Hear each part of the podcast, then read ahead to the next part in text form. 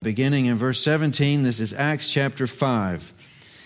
But the high priest rose up, and all who were with him, that is, the party of the Sadducees, and filled with jealousy, they arrested the apostles and put them in the public prison.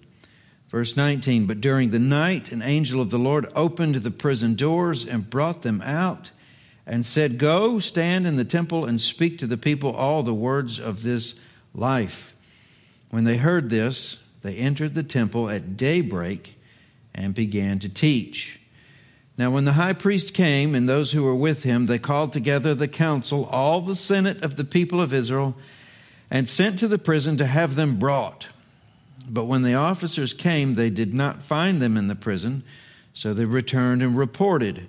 We found the prison securely locked and the guards standing at the doors, but when we opened them, we found no one inside. Now, when the captain of the temple and the chief priests heard these words, they were greatly perplexed about them, wondering what this would come to. And someone came and told them, Look, the men whom you put in prison are standing in the temple and teaching the people.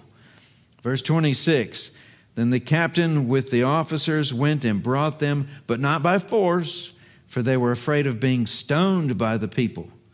And when they had brought them, they set them before the council. And the high priest questioned them, saying, We strictly charged you not to teach in this name. Yet you have filled Jerusalem with your teaching, and you intend to bring this man's blood upon us. But Peter and the apostles answered, We must obey God rather than men. The God of our fathers raised Jesus, whom you killed by hanging him on a tree. God exalted him at his right hand as leader and Savior to give repentance to Israel and forgiveness of sins. And we are witnesses to these things, and so is the Holy Spirit, whom God has given to those who obey him. When they heard this, they were enraged and wanted to kill them. Verse 34 But a Pharisee in the council named Gamaliel, a teacher of the law, held in honor by all the people, stood up and gave orders to put the men outside for a little while. And he said to them, Men of Israel, take care what you are about to do with these men. For before these days, Theudas rose up, claiming to be somebody, and a number of men, about 400, joined him. He was killed, and all who followed him were dispersed, and it came to nothing. After him, Judas, the Galilean rose up in the days of the census and drew away some of the people after him. He too perished, and all who followed him were scattered. So, in the present case, I tell you, keep away from these men and let them alone, for if this plan or this undertaking is of man, it will fail. But if it is of God, you will not be able to overthrow them. You might even be found opposing God. So they took his advice, and when they had called in the apostles, they beat them and charged them not to speak in the name of Jesus and let them go. Then they left the presence of the council, rejoicing that they were counted worthy to suffer dishonor for the name. And every day in the temple and from house to house, they did not cease teaching and preaching that the Christ is Jesus. Again, this is God's word, and let's us pray. Father in heaven, we thank you again for a day under the sound of your word.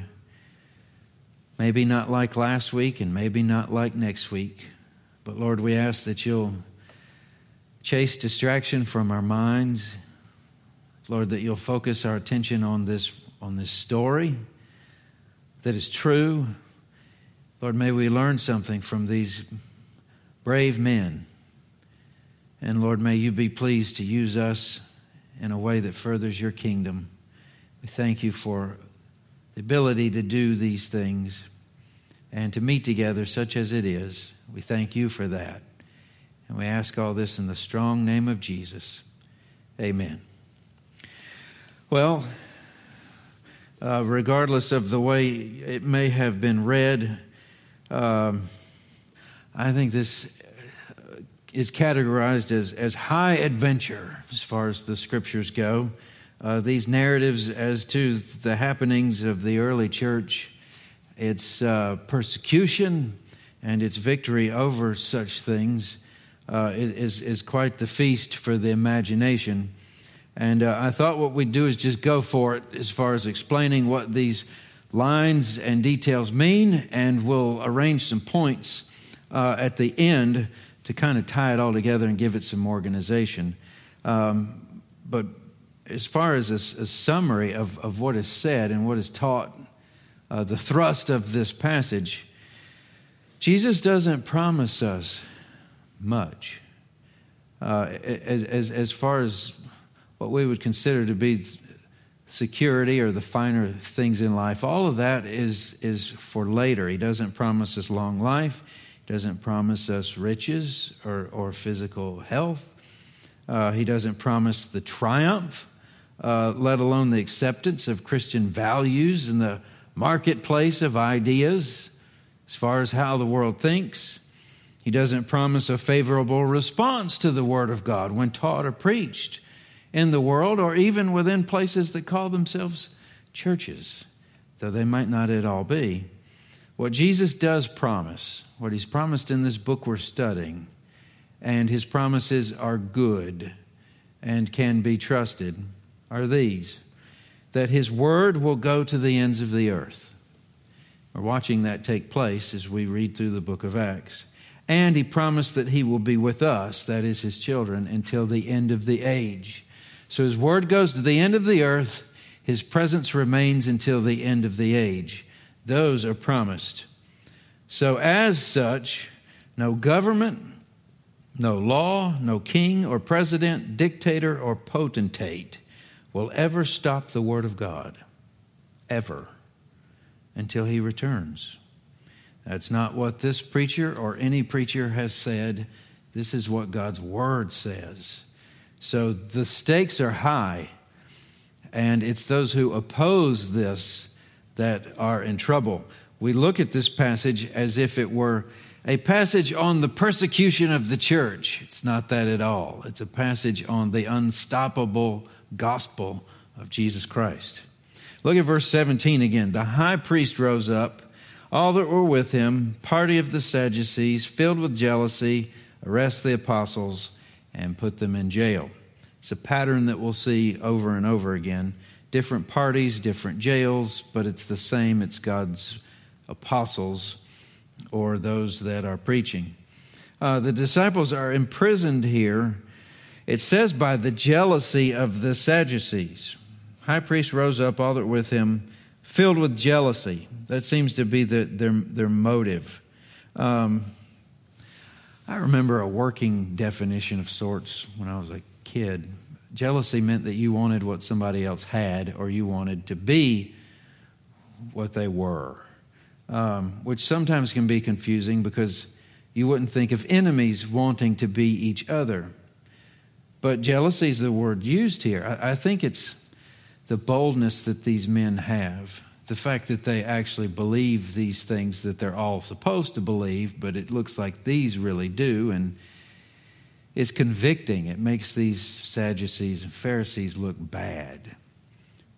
Probably hatred's not far from it. Uh, that's mentioned here too. But this is add to the to, to the idea that They'd already been told once not to teach, and now they've done it again, and they find themselves in the same place. So they they must up the ante. And it seems as if they're uh, much more angry, much more jealous, much more hateful than they were the first time. Uh, the Sadducees are mentioned. This is a little different than the previous episode. Um, they're different than the Pharisees, they're two different parties. One was uh, had more power at that specific time in, in history. The difference between the Pharisees and the Sadducees theologically had a lot to do with believing the supernatural or not. Uh, we're going to read where Paul starts an argument between the two by bringing up the thing they don't agree on, which is the resurrection. Uh, they don't believe that Jesus raised from the dead because they don't believe anybody raises from the dead. That even uh, an afterlife or angels or demons or a heaven anything supernatural isn't real. Don't know particularly what they did with the idea of, of God, but maybe uh, much like some of our founding fathers thought, it was started by God like a clock and wound up and then just sat on a shelf to tick away on its own.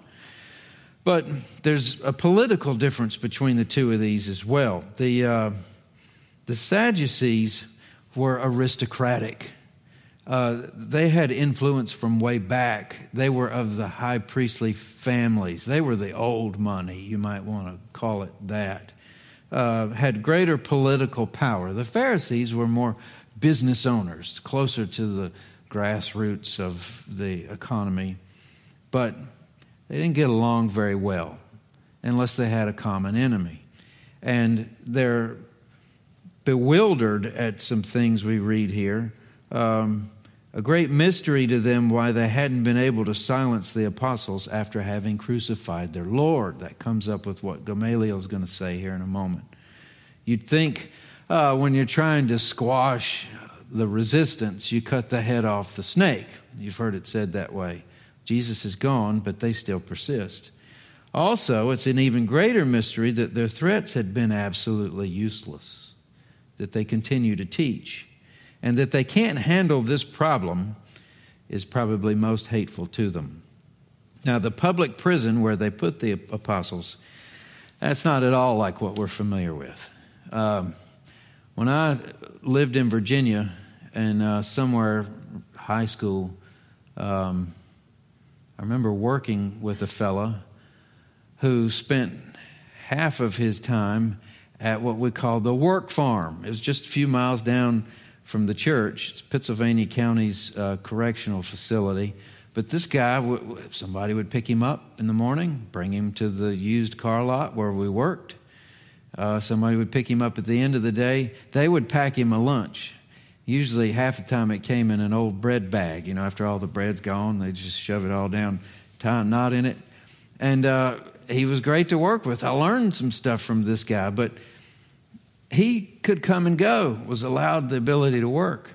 Um, most of these days, we put our prisons away from where everybody can see.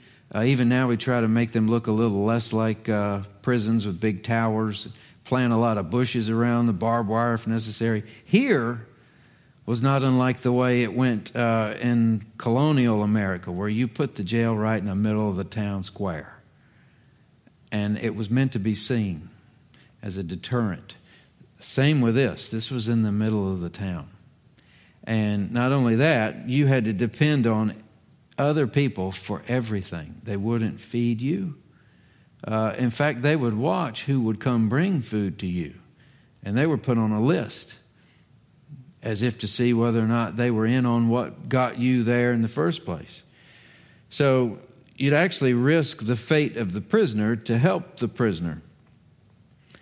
Verse 19, we don't really read much about what happened after they were put into prison until later that night. Angel of the Lord opened the prison doors and brought them out. Go and stand in the temple and speak to the people. All the words of this life was what they were given or commanded. Uh, a lot of the commentaries like to say this could have been one of the disciples or followers of Jesus who happened to work with the guard and kind of let them out the back. That doesn't really go with the rest of the story because not only um, is it described as the angel of the Lord, which has significance elsewhere in Scripture, or the command to go and stand in the temple, which they obeyed, and then when we're told not to talk, Peter says we must obey God rather than man. So it may actually uh, count as the angel of the Lord, as in uh, Jesus. Some commentaries. So that they're all over the place. Either way, they're out. It's supernatural, and it's going to cause quite the confusion in the morning. Uh, says at the end of that verse uh, that the apostles start teaching at daybreak. And this is where I like to use the word meanwhile. Y'all remember the word meanwhile, don't you? Meanwhile is always interesting, or you know something's going to happen because that's a way of saying that while the good guys are doing something, the bad guys are doing something too, or vice versa. whether you're watching Superman or Spider Man or Batman or He Man. Meanwhile always means two opposing forces are working against each other, and by the end of the episode, one of them is going to be victorious over the other. So that's what we've got here. Meanwhile, the apostles are making their way to preach. They're there, it's daybreak. As soon as they open the door, they're preaching and teaching. But the, uh, the Senate is convening. Um, they send for the apostles because that's the first on the docket, only to find them missing. It should take some time for them to go, find that no one's there, and then someone to come back and report the findings, as we're told in the, the scripture here. Maybe long enough to get through uh, a, a, couple of lessons. I don't know how they structured it. Maybe the church is growing while these people are getting their, their things together.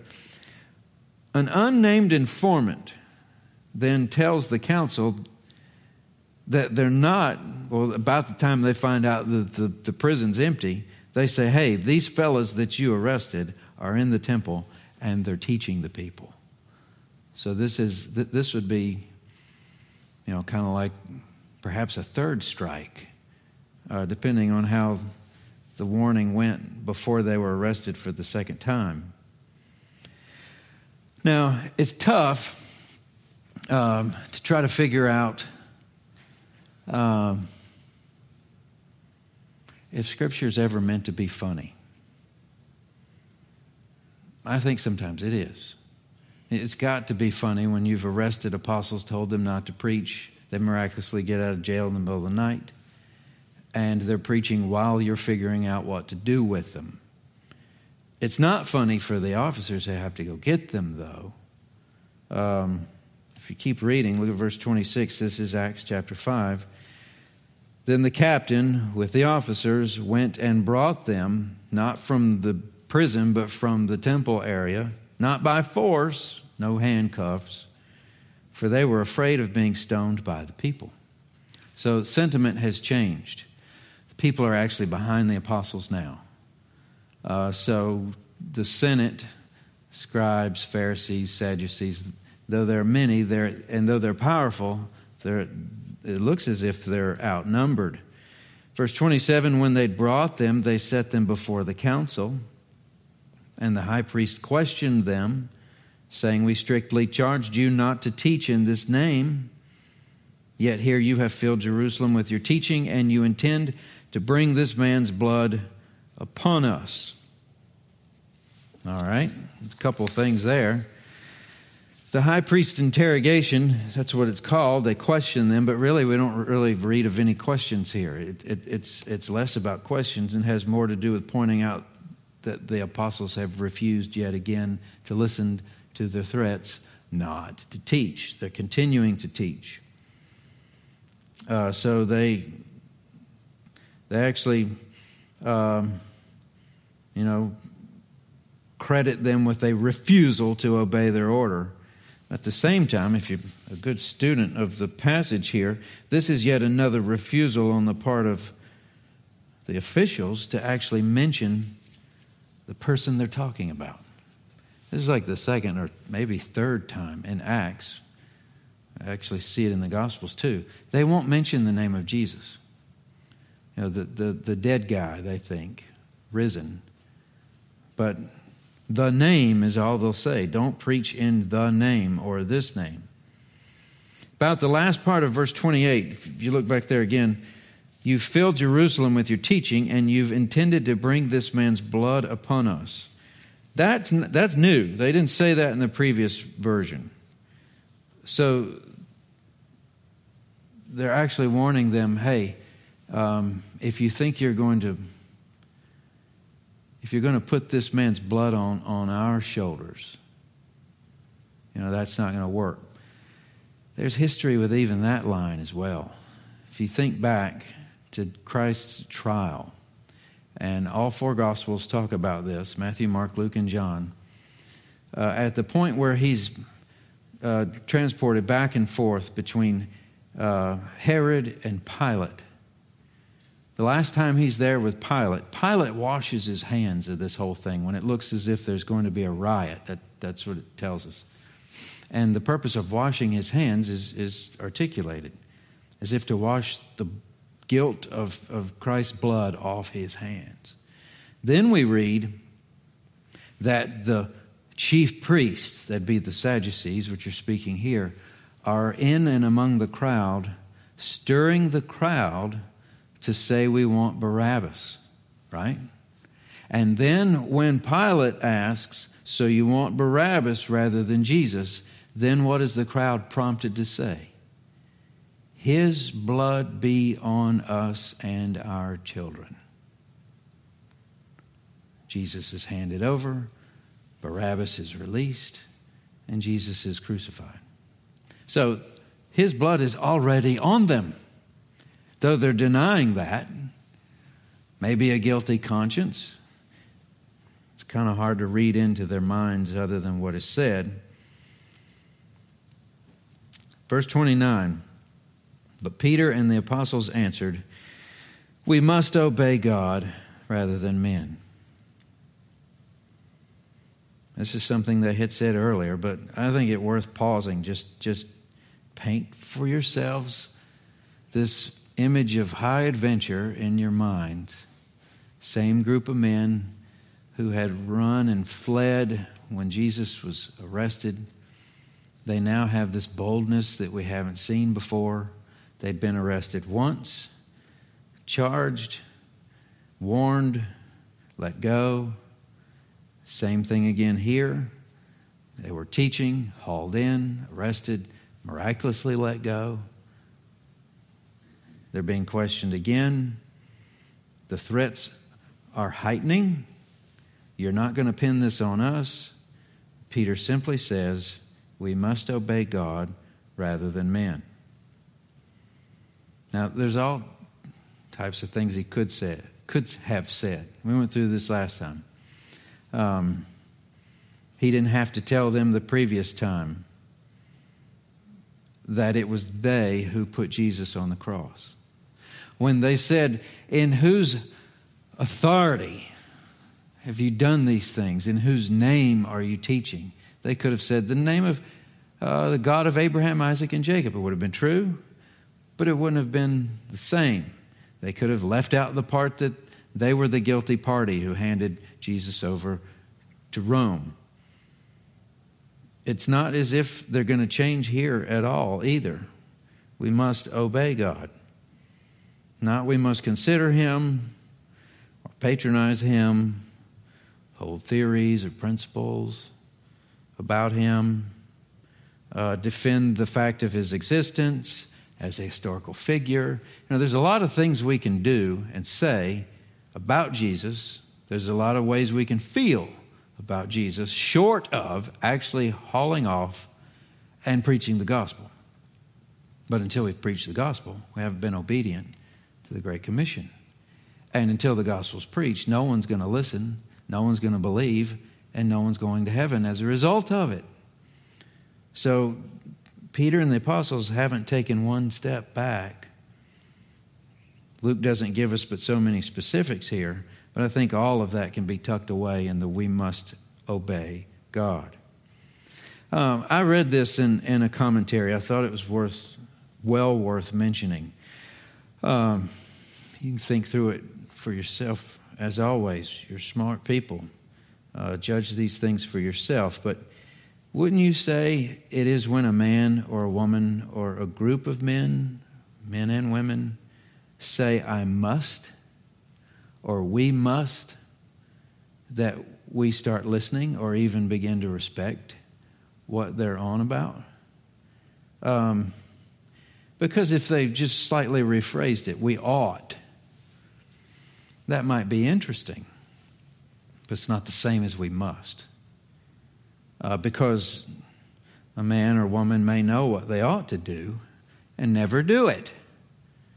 Right? I mean, you only get so much credit for saying you should or you ought. You get a lot more credit for saying you must, and you get way more credit than that for actually doing what you said you must. But even in the articulation of it, must weighs a lot more than ought or should. When a man says, I must, it's way more interesting. It's actually convicting at that point. And that's what I think is the major rub between the apostles and these Sadducees because they're for real. And the Sadducees are a bunch of fakes. Um, what's the little song we sing in Sunday school? Difference between the Pharisees and the Sadducees. The Sadducees are sad, you see. Something like that. I, don't, I, I thought the song was goofy when we sang it when I was little. But they're fakes, and they know it. And that's what's convicting about all this. As a man begins to interpret his rights or his beliefs in the terms of obligation, he then begins to speak with a measure of boldness. What the apostles are saying here is we must. What the officials are saying is, well, you'll be imprisoned. What the apostles say in response is, we must. The rulers, officials say, well, then we'll make sure that you don't. The disciples still are not changing their tune. We must. And I think the same is true with the rest of us. We can make up all kinds of examples or illustrations to talk about how we know these terms and we know the difference. Um,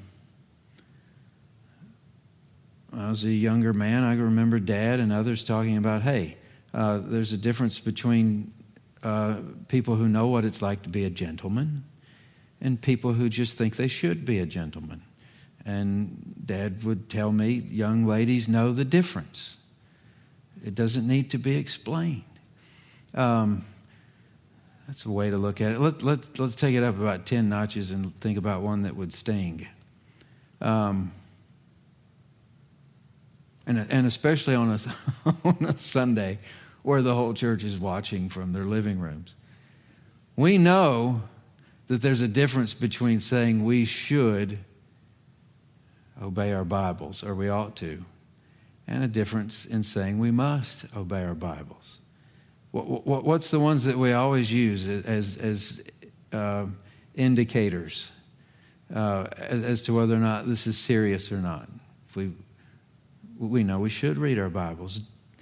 Is it should or is it must read our Bibles? Uh, evangelism and witnessing, uh, showing up for church. And just like the previous example, your kids know the difference between parents who live on the, on the should plane and ought to plane and the must. Uh, there's only so much of trading one for the other before the underlying priority is revealed in the minds of the next generation. This is either optional or it's obligatory. Not because God said so, but because I will make sure we do these things. Uh, I, I, I thank the Lord that the apostles were, were were must instead of ought, or we wouldn't have anything to talk about this morning and we wouldn't be here in the first place. The church would never have gotten off the ground. Um, look at verse 30. He fires off with another sermon. This one's, this one's a mini sermon, but it's got all the points from the previous one. The God of our fathers, that's all of us talking to these men, raised Jesus Half the room believes in such a thing, the other does not. None of them believe that Jesus actually did. Whom you killed and hanged him on a tree, verse 31, God exalted him, that's the resurrection. He's at his right hand as leader and savior to give repentance and forgiveness of sins. That, that's what it was all about. And we are witnesses to these things, and so is the Holy Spirit, whom God has given for those who obey him. So I, I, think that last point regarding the witnesses, that, that's the word I highlighted out of those handful of verses. It's as if to say to these men, You have no right to question the accuracy of what we say until you've accounted for what we are, and that's an eyewitness. It's another thing that makes a big difference in argument, isn't it? Were you there? Did you see it? Did you hear it? Or did you hear this from someone else? Eyewitnesses are way more important in a court of law as far as witnesses go. And as far as standing in another arraignment, uh, being questioned as to whether or not you're qualified to teach these things, this is the same argument that the apostles give over and over. We saw this stuff. We're only telling the truth. And as these men face the truth of what took place, another difference emerges or evolves. and that is okay, well, if it's true, you can talk about it, or okay, we know it's true, and we still don't want you to talk about it. Now, wouldn't you say that, that that's when uh, the people who are in charge really go off the deep end? You know, people who are in charge kind of like to do things their way. They might have their preferences, they might have their uh, convictions and so forth. But when you go from saying, no, I think I'm going to make you do this because this is the way I like to do it, and it's just a difference between the way I like it and the way you like it. This isn't that. This is, hey, uh, we're going to suppress the truth, act like it doesn't exist, and do things the way we want to do them, regardless of the fact that you're right and we're wrong. At some point, that is actually what's taking place. Verse 33 How do they. Uh, how do they respond to what Peter has said? When they heard this, they were enraged and wanted to kill them. Usually, uh, that's how it goes. We, we, we've, we've sat through history class. We know how when power uh, changes or is exchanged or uh, this or that, this is not uncommon. And really, uh, there's no neutral response to this topic. Same as the gospel of Jesus Christ. If it's an educated response, there's no neutrality. Either you believe Jesus Christ was who he said he was, that he was really God's son, that he really died on the cross, that we're really sinners, and without him, we're really going to be punished, or with him, we're really going to go to heaven. Then you either bow to him as king and submit, or you reject the whole thing and you're on the other side. The whole thing's fake and he's a liar. But you can't really say, you know, what a great story. You know, we should write a book about it. Maybe Disney would want to buy it or something. No, the audacity of someone who would lie about something like that would put them in an evil category. So there's no neutrality. The apostles are going to leave here rejoicing. They're going to leave those folks in the room enraged. No neutrality between the two. The knife had cut deep again. It's at this point that a man either repents or resists. Again, uh, it just popped into my mind. It's not like the Super Bowl. You have a few people that really get exercised, the fans, as to who wins and who loses, but for the majority of people alive on the planet, who cares? That's not this. Sadly, most of the world thinks who cares, but this isn't the Super Bowl. Um, again, this passage is not about persecution of the church, it's about the unstoppable gospel of Jesus Christ. It's going to continue. And here's your points. We'll organize what we've seen so far right before we get to one of the last details this man Gamaliel and what he says and what results. Here's your points. There'll be three of them. And these are ways this passage demonstrates God's determination to build his church and carry on his word. Okay? Three ways Acts chapter 5, verse 17 through 42 demonstrates God's determination to build his church. Number one, he may further his word by miraculous intervention. Somebody broke these men out of jail. Does he still work miracles today? I think so.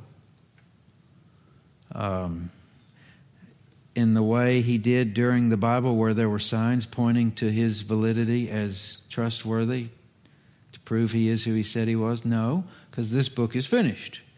So he doesn't need miracles like that for signs, but does he do miracles? Do things uh, happen that shouldn't have? I think so, but that's for him to decide. He can do whatever he wants to do. Uh, more times than not, though, in the scriptures, he did not rescue his men. Everybody but John is going to die a martyr's death. Uh, and that's recorded in Scripture. So again, he, he does as he decides. But who is to say what he does? It might take place right in front of our faces, whether or not we have the insight or foresight or sensitivity to see it. So that's an easy point. He can use mirac- the miraculous to further his word. He doesn't always, but he can. Sometimes he does. Number two, he may further his word by surprising counsel in strategic places. And this is where we get to verse 34. Uh, but a Pharisee, not a Sadducee, so he's in the minority party here, in the council named Gamaliel, teacher of the law, held in honor by all the people. Now, that should tell you something. Everybody likes this guy. So, can he be but such a principled man and everybody like him? Those politicians that everybody likes seem to be less uh, you know, polarizing than the others were. Some people really like him or some people really hate him. Uh, he may be better at playing chess than giving, uh, than giving advice. We shall see. Um, he was the grandson of Hillel, which was a, a, a major teacher uh, that, that we see in history books as well as the scriptures. Uh, we'll be introduced to his student later in Acts. Saul of Tarsus, Paul the Apostle, was a student of this man. Um, here's what he says, verse 35 Men of Israel, take care what you're about to do with these men. So be careful. And then he mentions two examples one of Theudas and Judas. Both of them had the same thing in common. They were nobodies who became somebodies who gathered a group of people. Then they were killed for their uh, rebellion, and their people were scattered. So he makes his point in verse 38. So in the present case, I tell you, keep away from these men and leave them alone. For if this plan or this undertaking is of man, it will fail. But if it is of God, you'll not be able to overthrow them. You might be even you might even be found opposing God. Exclamation point. So they took his advice. All right. Is this good advice or bad advice? or expedient advice. I think it, it, there's wisdom here, but I don't know if this would work across the board. Can you think of an example of a bad thing that's not of God that got a lot of traction and might be still going and has been for generations? Yeah. There are false religions that have nothing to do with God that are, are have quite mo- the momentum. Uh, about the Third Reich, it eventually imploded on itself, but not without major loss of life. So, uh, yeah, in the end, when all is said and done, what this man has said is true. Uh, but I'm not so sure that, again, he's not playing chess. He didn't call for an investigation into the truth. Let, us let's, let's gather more um, witnesses and see if we can get to the bottom of it. He didn't do that. Um, but took a middle of the road approach that everybody for the moment could say, okay, we'll calm down and uh, we'll see what we can do. So I think the point here, he may further his word by surprising counsel in a strategic place. God isn't limited to his own in the furtherance of the gospel. Just like miracles, he can do as he pleases as far as impressioning whomever he chooses. Uh, God can speak through those who don't know him as God the Father, Son, and Holy Spirit. We see this through Scripture in, in, in different places. Uh, do you remember the story of uh, David, his son Absalom, his having to leave the, the, the city of Jerusalem, city of David, barefooted? And there is one of his men, Ahithophel, that goes over to Absalom's side and gives him counsel. And then there's this fellow called Hushai who confounds his counsel. And the Lord is working through back channels to put things back into place. Yeah, it happens. And uh, if the Lord can speak through uh, Balaam's donkey, some like to joke, he can speak through anyone he so chooses. So that's point number two. He may further his word by surprising counsel in strategic places. But number three, he may further his word by human bravery. And that's where I think we, we the, the last thought of, of our time together and what we see in this passage, I think we ought to focus on these men who are demonstrating quite the courage and bravery. When they called the apostles, after Gamaliel had said, Leave them alone, it says they beat them and charged them not to speak in the name of Jesus and let them go.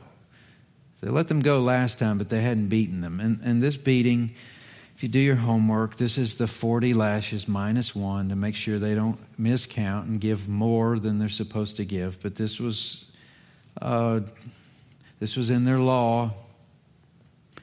Some of the commentators think that this is, this is the Sadducees making this order after a Pharisee had said, hey, take it easy, almost as if to say, sure, we won't kill them yet, but we'll take them close. Uh, th- this was no small thing. This was a beating.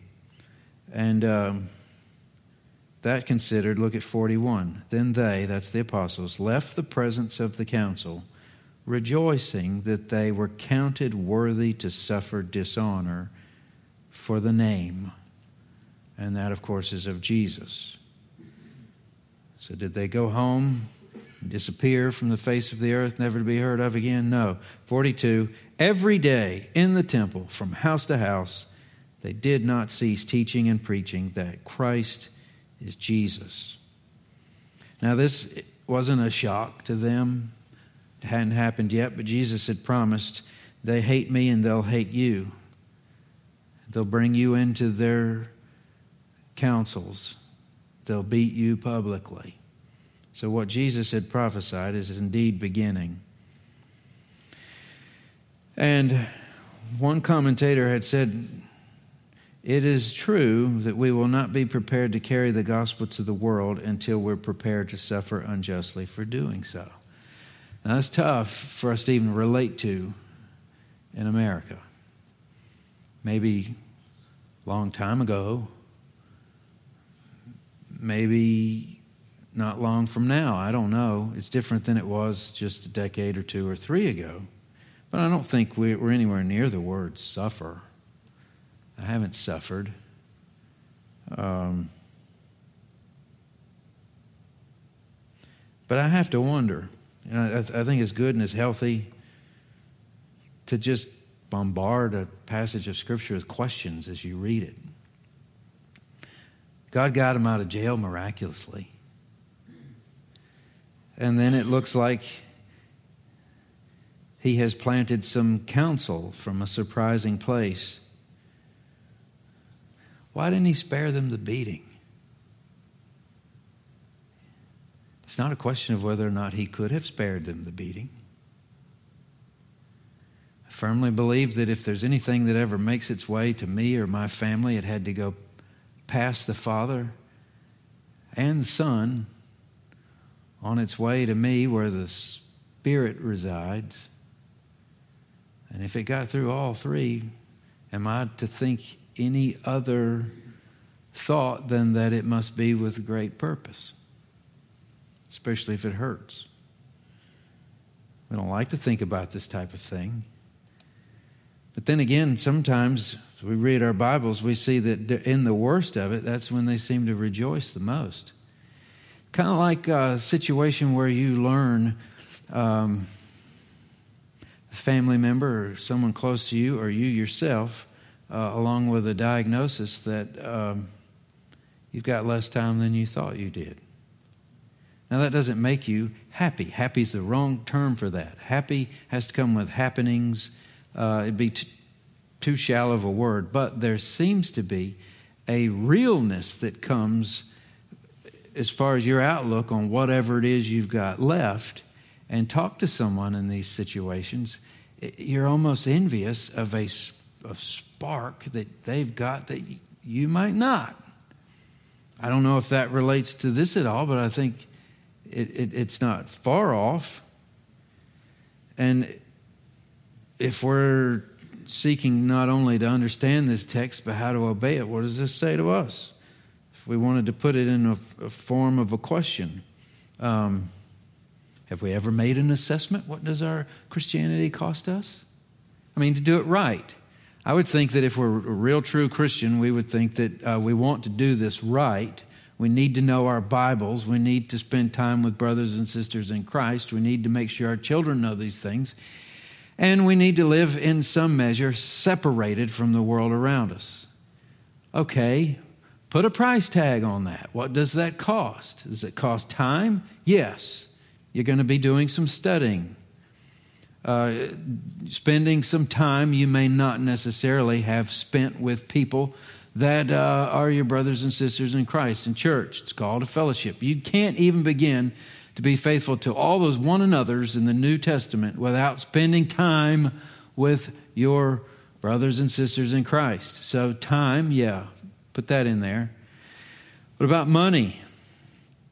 Well, it depends on how you understand what was a standard in the Old Testament as far as a tithe that God uh, laid down as compulsory for his children. They've got to, support a, a, government on that with, with kings and a temple and all sorts of things. Adjusted out for uh, the rest of it, it was more than 10%. And then when Jesus comes along, and these guys who, you know, put him to death were meticulous in making sure that they tithed all the way down to their herb garden. Uh, he said, you, you should have done that, but you've kind of neglected the, the bigger things. It's the way I wanted you to think and act. So he didn't do away with that standard under grace. I think that should be a good benchmark. Um, carrying on a viable ministry is no different than keeping a house. You've got utilities at home and water bill and a light bill and clothes, food, and everything else. If we're going to organize together, it'll cost something. The Holy Spirit should make that clear to you. Okay, time and money. What about your reputation? Are you ready for the rest of the world to think that you're not only crazy, but maybe even pity you for being as stupid as they think you might be? I don't mean to insult anybody, but they're going to think we're crazy. That's where it starts. They wind up hating us when they think that we think that the way they act is wrong because God said so. Now, this is this, not a small thing. And depending on where you live and how much of a Christian you look like, you know, you'd fly under the radar for a certain amount of time. But when it boils down to it, it's probably going to cost us something socially. And we can keep going, but yeah, it might be good every now and then to make an assessment as to what this costs. And does it matter if it costs little rather than much? When you're invested in something, does that not make it more precious to you? Um, from a sports team you cheer for, or maybe you didn't care anything about them until you went to that school. You've got a little skin in the game there. Or let's just say the thing that uh, our veterans carry around with them having served our country. It's just got a little something uh, with others who've done so.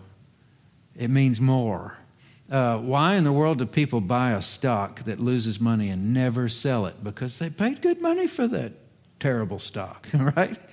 Sometimes we don't want to let it go because we've got skin in that stock until we've actually got some skin in this game known as the gospel of Jesus Christ, I don't know that we'll have this stuff that we see in these apostles. And I don't, I, I don't dare think for the mind of God, but I have to wonder if this beating wasn't for a purpose and if we aren't the beneficiaries of the suffering of these apostles, we're certainly the beneficiaries of the sufferings of Jesus. That's how he paid for our sins. And this is how these men got the gospel's point across to more people than others. So it might be a good thing to have at least some cost. We are talking the other day about the, our, our, kids and uh, this thing that they're going to be doing, and uh, there was this um, piece of equipment that they needed to do it. And uh, as a parent, sometimes you have the option of whether or not to buy it for them or let them hand over their cold, hard cash from walking dogs or opening Christmas cards, right? One or the other. And at this point, I thought, you know, it might be a little better for them to be a little more bought in.